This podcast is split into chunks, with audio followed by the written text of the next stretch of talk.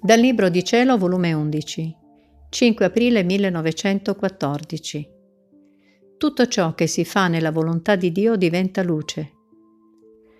Continuando il mio solito stato, il mio adorabile Gesù si faceva vedere dentro d'un'immensità di luce, ed io nuotavo in questa luce, sicché me la sentivo scorrere nelle orecchie, negli occhi, nella bocca, in tutto. E Gesù mi ha detto, Figlia mia, chi fa la mia volontà, se opera, l'opera diventa luce, se parla, se pensa, se desidera, se cammina.